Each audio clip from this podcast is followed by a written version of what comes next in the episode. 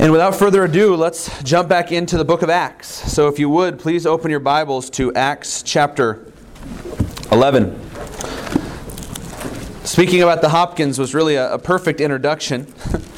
Thinking about our love for churches and seeing them go forth, which is really what Acts is about. And if you remember, we've been studying the most faithful or most famous, whatever you want to call it, in the book of Acts, little church in the Bible as it's lifted up. I said that because of how often it's spoken about, and really it takes center stage in the book of Acts for at least the next 10 chapters and beyond, launching the gospel forth through the Gentile areas and seeing Jew and Gentile come together. And really Luke lifts up the church of Acts and says, look to them as a model.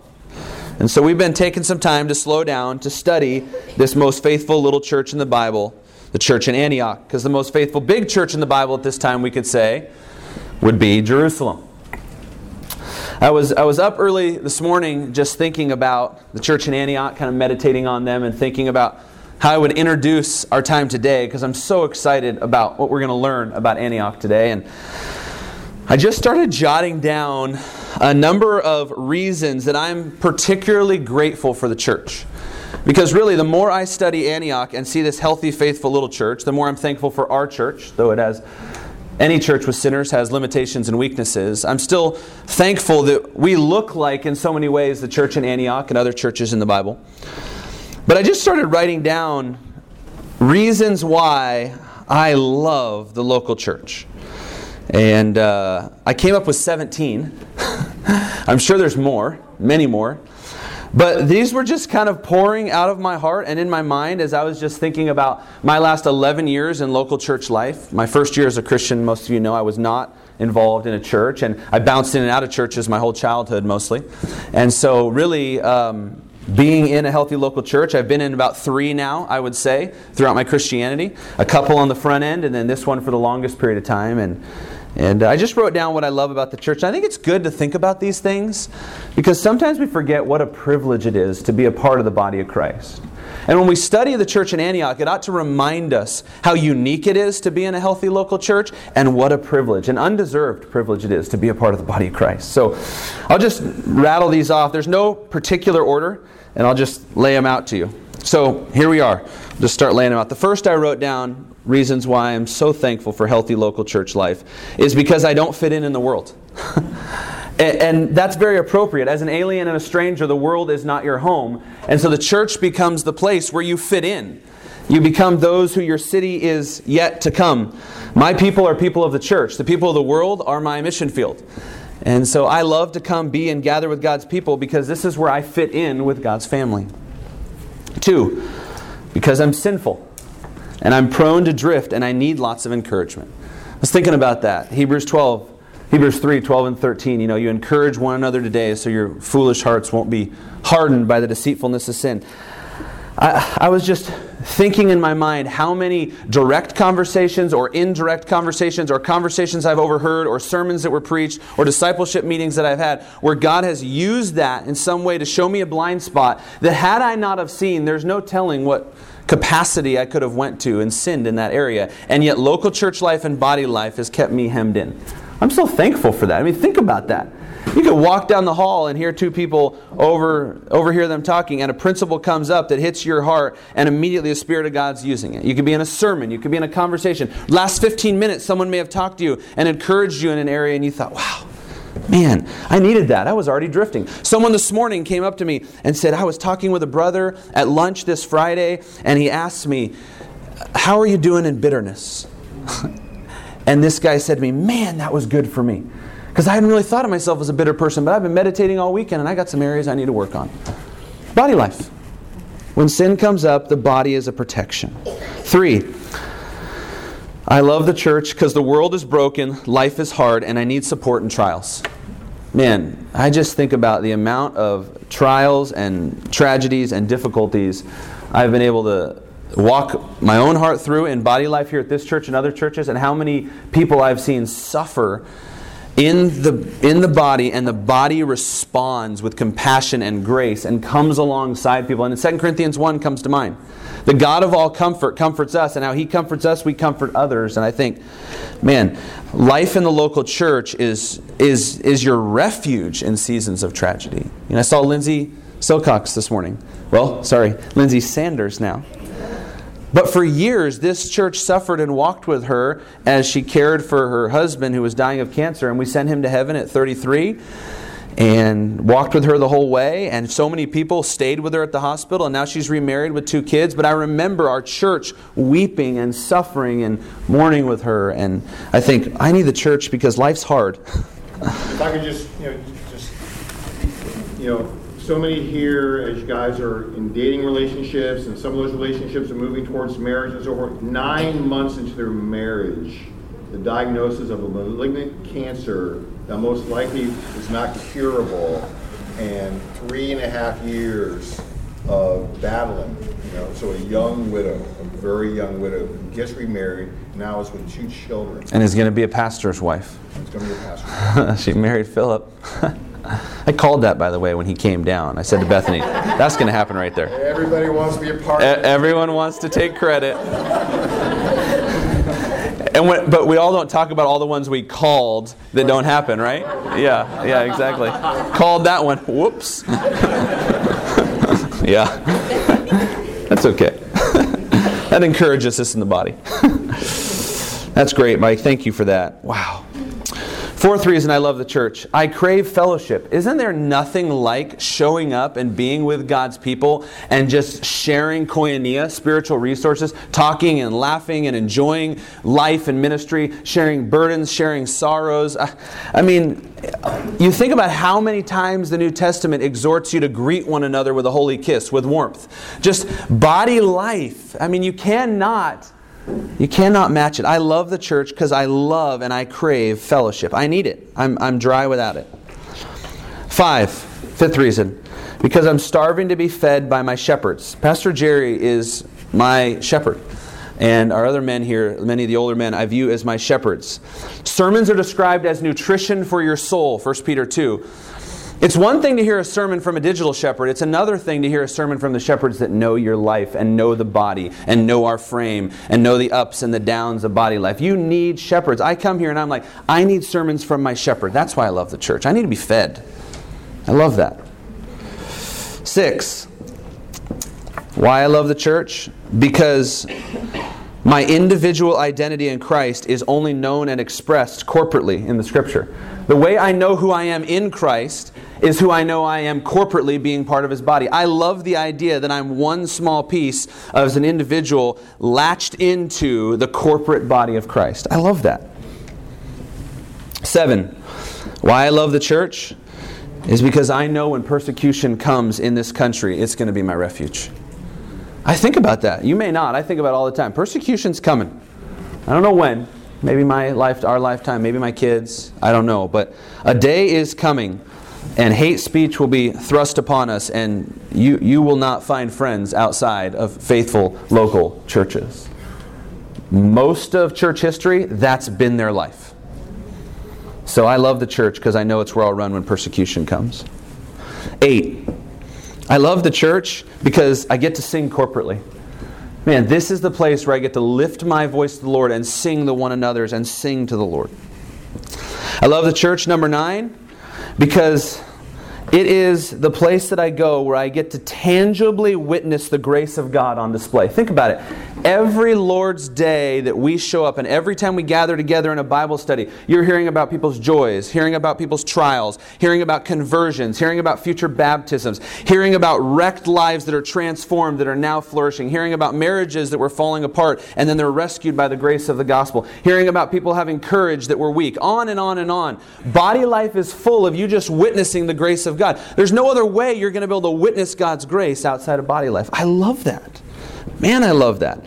It fires me up to come to church just to hear what God's done in 1 week. Think how much happens in our lives. People always say, I leave for 2 weeks. I don't even know what happened. I know a lot happens. We're busy sinners. And we're busy sanctified saints. We're growing. 10. Because the church is my eternal family. You know what I think about? My earthly family, if they don't know Christ, my relationship with them will end when I die or they die. But those that I'm united with by the blood of Christ, I'm building relationships now that will last for eternity. Think about that. Your family, that's your blood family, those that have not responded to the gospel and trusted in Jesus Christ, that relationship will end. Your spiritual family, purchased by the blood of Christ, together, united in Christ, right now you're building relationships that are going to go a long time, forever. Think about that. I love that. I'm pouring into eternal relationships in body life. 11. Why I love the church is because Jesus loved the church. He loved the church and He gave Himself for her, so how could I not love the church? I love the English and Scottish Reformation because of that, because they died for the church. I love the bride of Christ because Jesus bled and died for the church. 12, I love the church because it's where I get to remember Christ and take communion. I love gathering with God's people. Communion is always a corporate event in the New Testament. It's never an individual event. Body life is where you gather to take communion and remember Christ. I love that. 13, I love the church because I'm desperate for shepherds' protection. I'm a sheep too. And I'm vulnerable, just like you. All of us are. And the Bible says in 1 Peter 5 that shepherds, even us shepherds co-shepherding each other, we lead, we feed, and we guide. And you know what happens with a sheep that doesn't have a shepherd? They're not fed and malnourished, and they're vulnerable to wolves. I love the church because I love the protection and care of knowing I have shepherds. So grateful for that. Acts 20, wolves are going to rise up. I need shepherds. 14, I'm almost done. I love the church because it's where I get to use my gifts. Listen, if you don't use your spirit-wrought gifts, you dry up spiritually. God gives you a packaging of gifts to use. I love the church because I get to use my gifts. And it makes my Christian life full. 15. I love the church because it's where I get to most know redemptive love when sin happens. You say, what do I mean? I mean, when you have sin in an encounter with an unbeliever, Colossians 3 says the peace of Christ is what rules. You can only go so far with an unbeliever. Redemptive love is the type of love that can only come through Christ, where we as sinners can come together and even sin against one another and have discomforts and difficulties and struggle and come together and confess and forgive because of Christ. You can only know that and see that between believers, and it most happens in the church because guess what? There's still sinners here. The church still has problems. There's still weaknesses. We've all not fully arrived. There's still going to be conflict. How many discussions are there in the Bible about unity? I love the church because I've experienced confession and forgiveness and people loving me when I'm at my worst and me having the opportunity to apply 1 Corinthians 13 and love them when they're at their worst. I love the church because that. People that run from church life when there's conflict and they don't get the privilege of knowing true redemptive love. I love that. People are unlovely, you get to love them. And guess what? When you're unlovely, guess what? People get to love you. And you're going to be unlovely a lot. People get to love you. 1 Corinthians 13, if you think about it, is all in response to someone sinning against you. Love is patient. Love does not revile. On and on. That's 15. 16. I love the church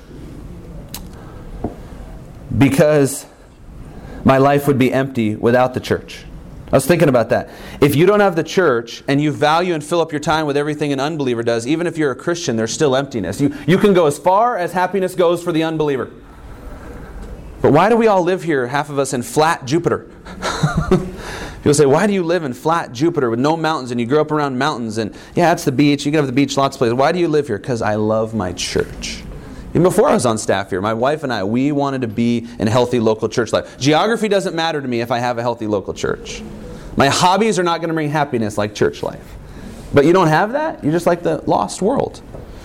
And then 17, I love the church because it's where I get to watch godly examples and have a cloud of witnesses. Around here is where you get to see people that are a little bit ahead of you so you can learn, and even Hebrews 13:7, watch their life, Philippians 3:17, and model your life after it. And then you get the cloud of witnesses of those who have gone before to give you courage in your discouragement. I need that. I don't know about you, but I'm desperate for it. So those are my 17 reasons that I love the church. Now I say all of that because it introduces perfectly why we need to look at Antioch. Because Antioch lifts to the surface the blessing of healthy local church life. And I want to say this to you, beloved, as wonderful as those things all are, those all fall apart if we don't apply what the Bible says we need to do as individuals in church life. Do you realize how fragile church life is? Have you thought about that? Ephesus was the strongest lifted up next to Antioch and some others, one of the strongest healthy local churches. And some 30 years after they were born, Acts 19, Jesus is rebuking them saying, you're no longer a loving church. Church life is fragile, Revelation 2. So we need to study ecclesiology and study the church and look at healthy churches so that we can make sure we continue to contribute. And Grace Emmanuel, if you're a member of this church here, you can be a part of this and align our will with it. And we can look at what Luke lifts up as healthy local church life. And we can strive in it as a congregation. No church is impervious to having their lampstand taken, right? And Revelation 2 and 3 doesn't say when Jesus took the lampstand from some of those churches, they stopped showing up. He just left the building. I was telling someone this week when someone was making an accusation about Grace Emmanuel that was not a biblical accusation. I said to them, you know, all that matters to me is not what they said, but that if Jesus would agree with it. If Jesus attended Grace Emmanuel, if he thought the accusation was that we're legalistic. If Jesus attended Grace Emmanuel and he came in and I define legalism biblically and Jesus thought we're legalistic, then I'm concerned. So let's take a look at biblical legalism, and if Jesus would say it, then I'm concerned. But beloved, this local church calls us to have biblical categories and think about healthy local church life. So, we've been looking at 7 characteristics of what I call the most faithful little church in the Bible. The church in Antioch. And remember what I said to you last time. Remember the question I asked you? Would you what? Fit in Antioch. And I think it's a good question. If we were transported back to this time, would I fit in this healthy, new, believing congregation? It's not to say that they're that much different than any healthy local church. It's just helpful to think about transporting our minds back and looking at them on the pages of Scripture. But I guarantee Antioch was not without sinners, were they? They were still sinners there. They may have read this later on and thought, wow, we need to maintain that. So this is not perfection, this is direction, but it's still good to say, would I fit in Antioch with this healthy church? And we saw 2 characteristics so far. First, they were affirmed by godly men as evidencing the unmistakable grace of God. And second, they had a voracious appetite to hear Scripture and apply it without compromise. And so let's read through our section, and we're going to look at the third and fourth today. The third characteristic is this. They did not hesitate to serve other needy churches at great personal cost to self. They did not hesitate to serve other needy churches at great personal cost to self. Let's just jump down to 27 and 28.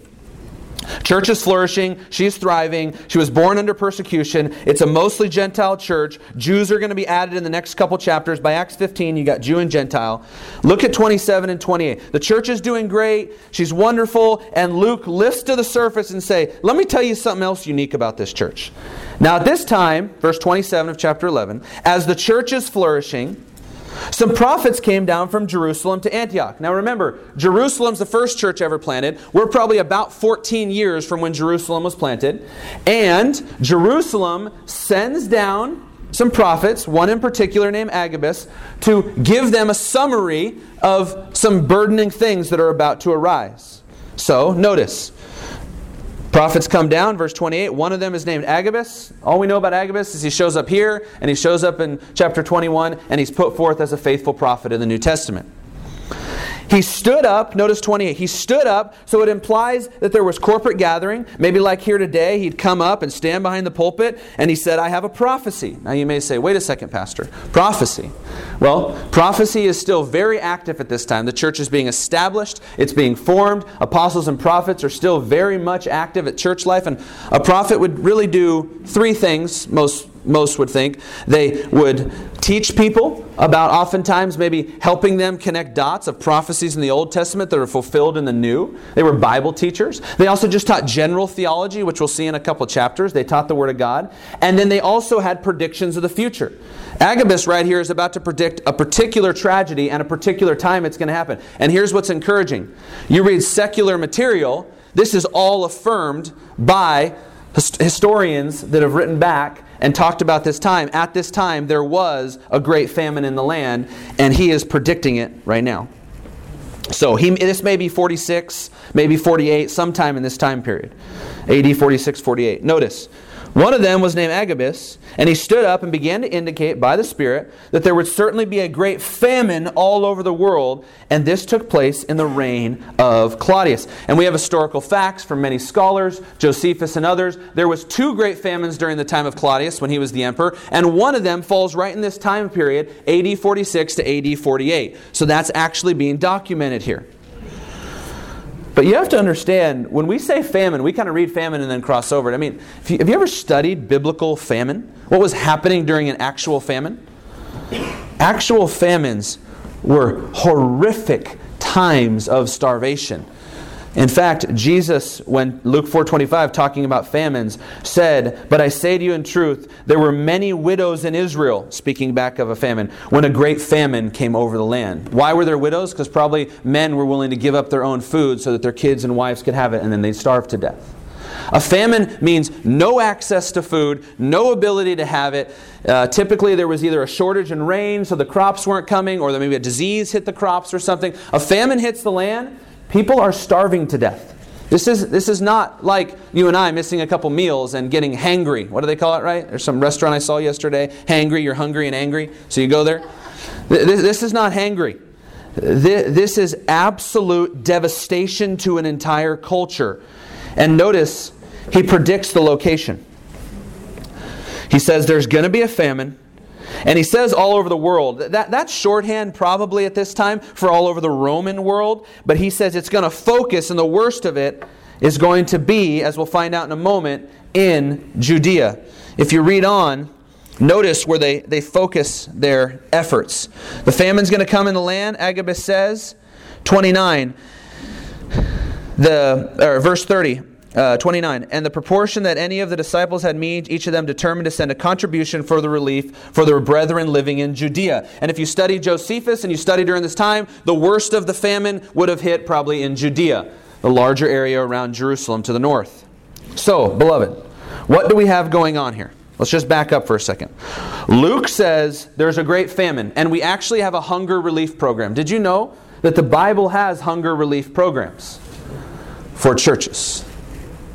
What you have going on here is you have believers in Antioch who are about to make incredible personal sacrifices for a hunger relief program to go to local churches. That does not mean that James 1, when it says we care for orphans and widows, that Christians don't do that. But you can read your New Testament 20 times and you will not find a hunger relief program for the outside world. But what you will find in Acts 2 and Acts 4 and Acts 11 is relief and hunger support for local churches that were struggling. And so when we get to this characteristic, here it is. Here is this church. And what makes this unique is, remember, Acts 2 and Acts 4, when they were helping the suffering believers, they were all in the church in Jerusalem. I think what's unique about this is Antioch's not just serving their own local church. They're about to go above and beyond and make huge sacrifices, pushing them to the end of their means to serve another suffering church, or many suffering churches, churches they would probably never meet and never know the people at those churches, and yet the need is made known and they step up to respond. Now think about that. That's a unique culture in church life, where they not only meet the needs in their own church and support their own church, but they take an inventory in their personal life when they hear a need and say, how can we even help those churches? Notice what he says there. I find this very interesting. 29, they did not hesitate. "And in the proportion that any of the disciples had means." That is shorthand for saying they took an inventory on their personal resources. They weren't going to put themselves in some position where it would be irresponsible and bad stewardship. But as they were able, above and beyond, they heard that our fellow brethren, some of them are even going to starve to death. Let's have a corporate offering, gather up resources, and send it to them to help these fellow believers at these local churches. And I love what it says here. Notice, they determined. That's language of conviction. They gathered together, and out of conviction, no one had to prod them or prompt them or push them. A need was made known, and a whole bunch of people stepped up to meet that need. Now, beloved, I think about this, and I think about a couple things. Do you remember who the first person to step up in the book of Acts in chapter 4 was to meet a need when there was people who didn't have locations to live, and he sold some of his property so they could have it, and he was put as a contrast in Acts 4 to Ananias and Sapphira, and he laid his money down at the apostles' feet? Who was that? Who's their pastor right now? Wow, I thought about that. What a connection. The personality of this church is taking on the heart of its pastor. He was a generous, godly man who was willing to give. They couldn't say, you wouldn't do that, Barnabas. He's saying, are you kidding? Right when I got saved, I sold a bunch of extra property that I didn't need, and I gave the resources for the people that had all come in and got saved after Pentecost. Beloved, this was a church that sent and support and used resources to help other churches. I love that. You may not know this, but I was thinking about just the last few years, the privilege of being Grace Emmanuel and thinking about some of our efforts. You may not know, but we've had church plants that have been sent out by us, that God has given us opportunities to take resources many of you give to the church and go down, and they had big needs in body life, and we were able to give resources down to support them.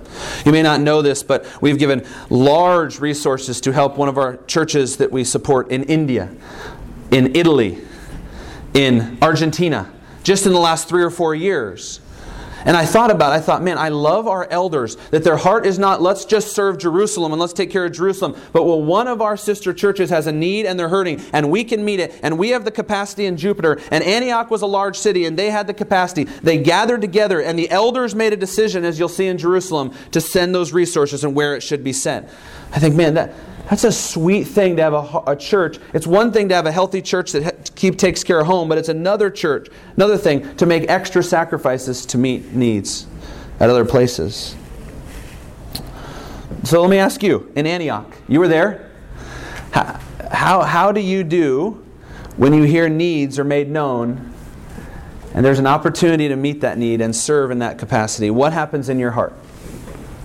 I think it's a good test. I was convicted thinking about this week. Is my heart leaping at the opportunity to make personal sacrifices, not only to serve my own church and my home church, but when I hear about other ministries where there's needs, does my heart leap at the opportunity to make personal sacrifices to meet it? That's what Antioch is being put forth for us to see. You know, in our narcissistic culture, I think it's pretty hard for us to think that selflessly. I think we often serve that costs in ways that costs us very little. But true service, beloved, is that which costs you much. And I was convicted thinking about the fact that true sacrifice is that which costs you. And here is Antioch gathering together to help fellow churches. It's easy for us when we have a name and a face and it's a friend and we've wept with them and we've cried with them. We know it's another thing to have no name, no face, need known, another church, believer suffering. And because I love the church and I love Christ, I will rise up and look at my life and see if I need to cull something down to find some extra resources so I can send it with the men to meet that need. That's a whole nother level of sacrifice. Man, that is a big-hearted church. We can always continue to learn from that here. We do it well, but man, we can excel still more. I was convicted in that, thinking about it. Another note here, just as you're thinking about that, just a footnote. Look who the resources were sent with. Notice verse 30. They gathered up these resources to send them to Judea, and they sent them in the charge of Barnabas and Saul. So you got Paul and Barnabas, the two pastors are taking these resources. But just as a footnote, look at in Jerusalem where the resources are landing.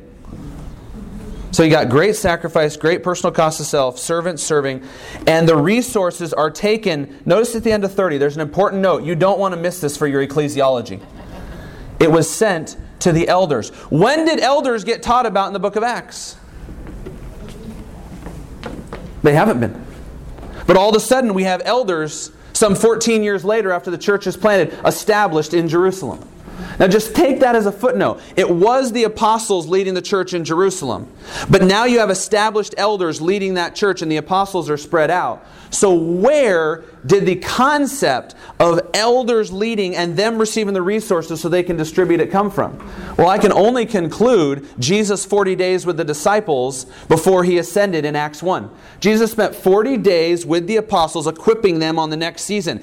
He not only taught them about where the gospel needed to go forth, but he taught them about the church and the structure of the church, and they needed to raise up elders to oversee body life and take in resources to meet needs, and male leadership needed to be ahead of that. And here we are 14 years later, and elders just emerge.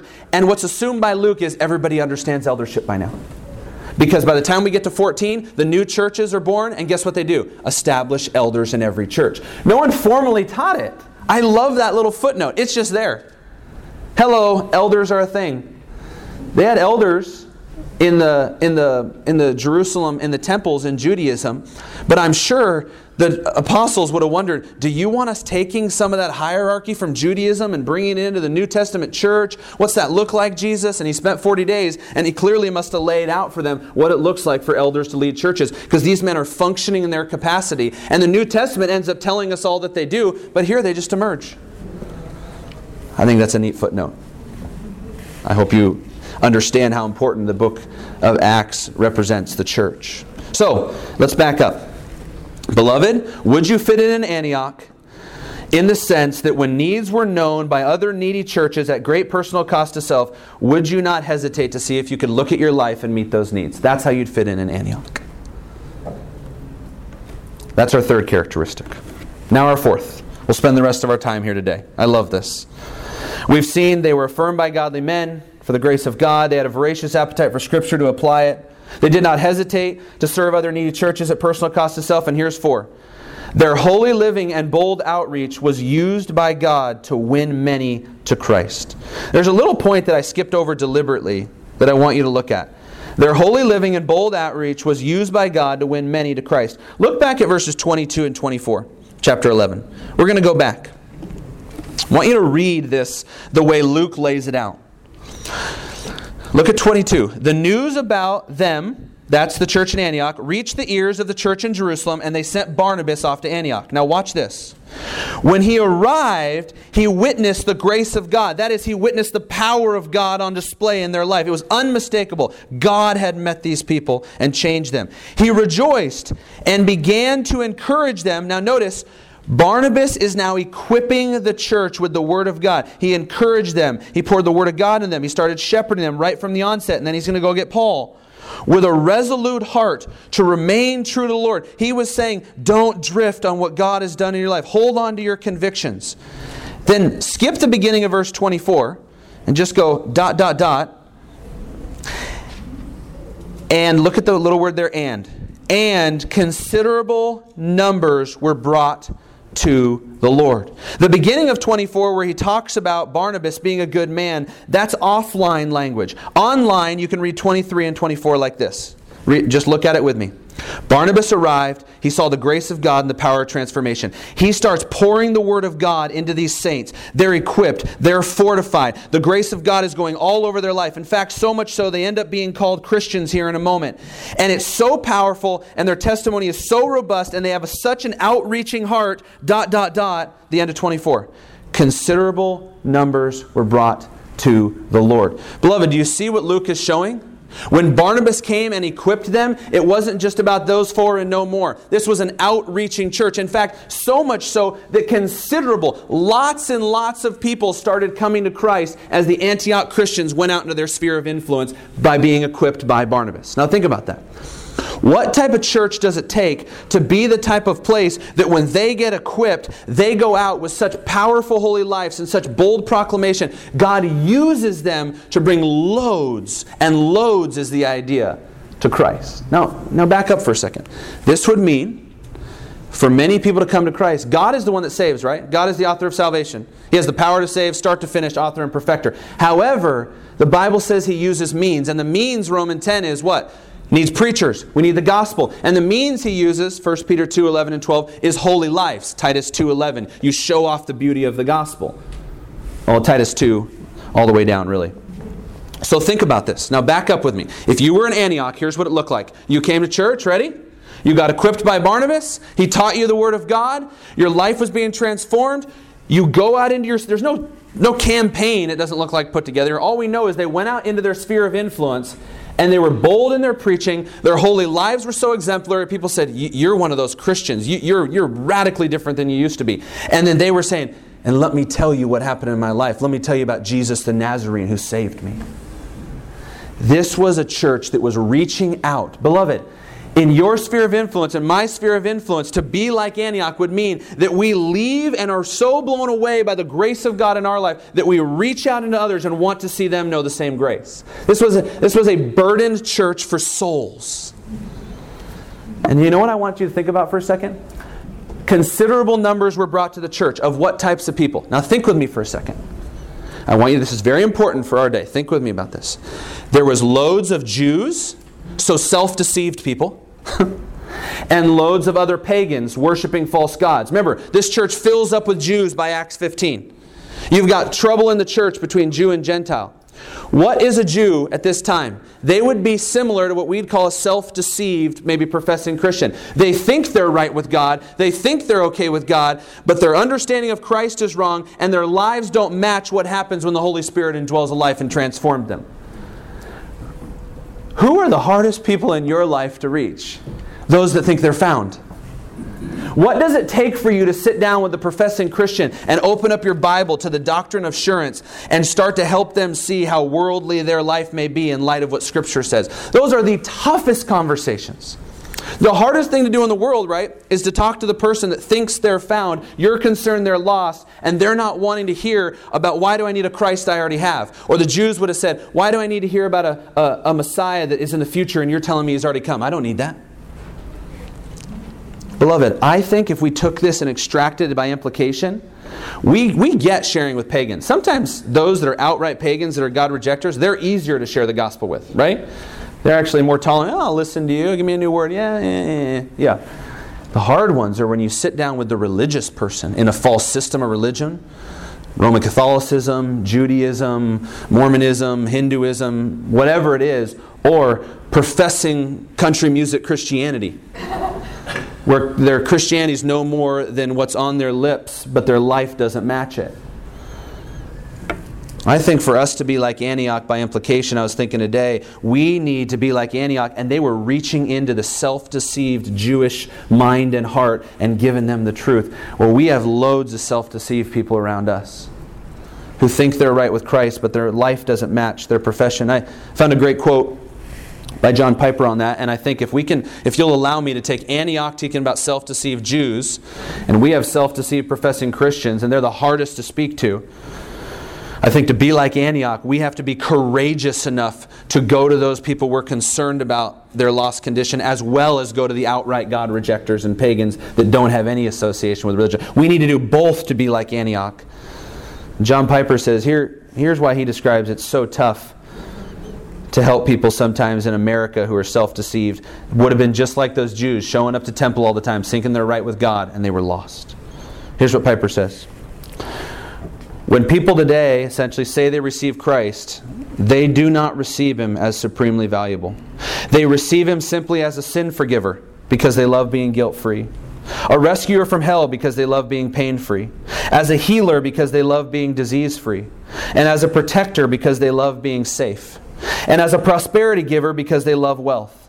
And as a creator because they want a personal universe. And as a lord of history because they want order and purpose.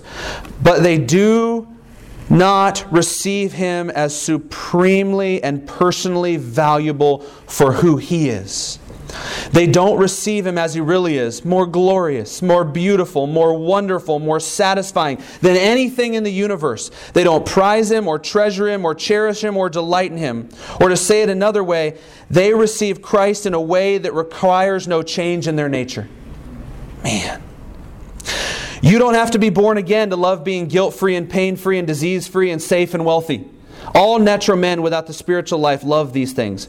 But to embrace Jesus as your supreme treasure requires a new nature. No one does this naturally. You must be born again. You must be a new creature in Christ. You must be made spiritually alive.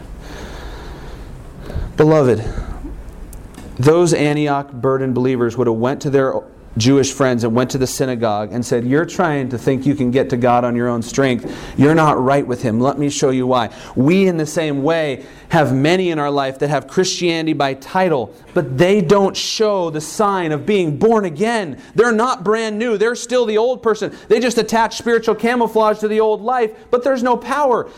We have to be like Antioch and be courageous enough to go to them and say, "I love you enough that I want you to consider some things from the Scripture on what God says happen when He causes rebirth. Because you must be born again to know you're right with Him." I love thinking about this church filling up with the self-deceived, because that is in so much today what is needed in the American evangelical church of self-deceived lost people. I love again, we'll have it here in a couple weeks, the waters of baptism. We usually have both, and I think that's healthy in our day. We have the self-deceived who thought they were right with God, and then were shown biblically what God says He does to transform a heart, called to repentance, and God awakened their mind and heart, and they were saved. And we have those that just had no category for God in the past and were God rejectors, and there as well. I think the baptism pools at Antioch were filled up with the same types of people. Now God is the author of salvation, but the means that He uses is we must be courageous enough to go. So I guess this is my exhortation to Grace Emmanuel and College and Career Group. Are you as courageous as Antioch to step into the difficulty like that? Darren, you know, some years ago, one of the most profound baptisms that I saw was the parents of two of their children. The children came to Christ through the ministry of the church. And the parents witnessed that, saw the power in that in terms of being born again, and realized that they were Pharisees. Wow. And they were not regenerate. And to see those parents in the waters of baptism after so many years of serving the church, even being missionaries in the church locally, wow. To be able to acknowledge that was the work of God. Transformative for me. Wow! Just how impactful of that illustration that you're painting right now. God used this Antioch. You know, you probably would have seen that all over Jerusalem. Self-deceived Jews coming, seeing their kids born again. Let me read a quote that I found that I think will be very appropriate for this comment. Here's what Charles Spurgeon, 3 quotes I compiled from him on this. "Every Christian is either a missionary or an imposter. You either have a burden for souls or you're not genuine." Because to not have a burden for souls would be like saying, "I have the cure for cancer, and it's healed me, but I just don't want to give it to you, and you have cancer." Well, that would be impossible unless you're the most unloving person on the planet, which would mean you can't be a Christian. He says this as well. Spurgeon says, "God saved me from living in comfort while sinners are sinking into hell." And then he says this line that I think captures probably what Antioch must have done to go into that Jewish community and preach, even as Gentiles, some of them. "Reckon then that to acquire soul-winning power, you will have to go through mental torment and soul distress. You must go into the fire if you're going to pull others out of it.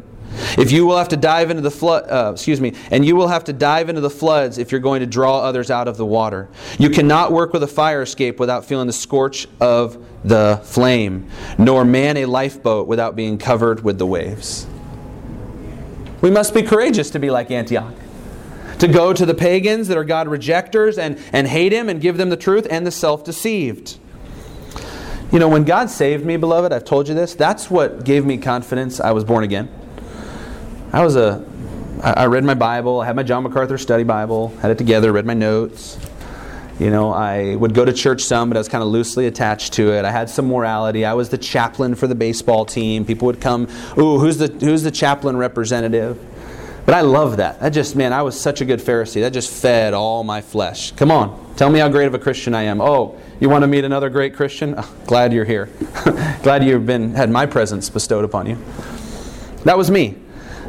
But when I saw my bankruptcy and I saw hell would be appropriate, I should go there. Hell should have been my location. Yet God in His mercy sent Jesus Christ to save me, and He was my redemption and my pardon, and I trusted in Him. Immediately what happened in me is I stopped looking around at everyone like, how can I make sure they think well of me? And literally, the moment I was converted, scales fell off. I've told you guys before, I walked on the baseball field, Winston-Salem, North Carolina, and I looked at the field and I thought, oh my goodness, everybody on this field is going to hell. I have got to start telling somebody about Christ. My team was full of lost people. What happened? Spiritual eyes were given to me by God, and I was burdened for what He was burdened about. I'm not saying everyone needs to have that same caliber of burden. I'm just saying conversion, God says when He saves you, you'll start to become burdened. That's what gave me confidence when I was saved. I had power over sin. I was burdened for souls. Look at 2 Corinthians 5. We'll end with this. Our time's coming to an end. Paul says, when you are saved and born again, you will become like Antioch. Remember, this happened in Antioch as a result of the grace of God wrecking their old life and making them new. Paul says, when someone becomes born again, they get burdened for souls. Notice 15 and 16, one of my favorite sections in the whole New Testament right here. Christ died, verse 15, 2 Corinthians 5. He died for all, so that they who live might no longer live for themselves. What's he saying? Before Christ saved you, all you did was live for yourself. When He saved you, He reoriented you, gave you a new heart, the mind of Christ, and a new set of spiritual eyeballs to see like He does in some capacity. So that you would no longer live for yourself, but for Him who died and rose again on their behalf. So you'd start living for Christ. Therefore, as a direct logical implication, Paul says, if you are living in verse 15, therefore, what is the therefore? Therefore, if 15 happened to you, then 16 becomes the result.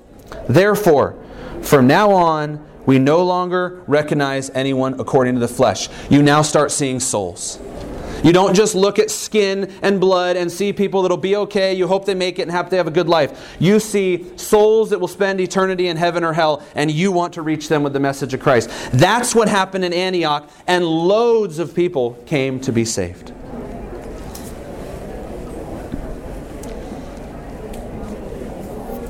Charles Spurgeon, if sinners be damned, at least let them leap over hell to hell over our dead bodies. And if they perish, let them perish with our arms wrapped around their knees, imploring them to stay. If hell must be filled, let it be filled with the teeth of our exertions, and let no one go unwarned and unprayed for. This must have been a praying church, a warning church, a burdened church, and they must have gone into their sphere of influence and had the courage to speak, even when it cost them relationships, because they loved souls in their conversion.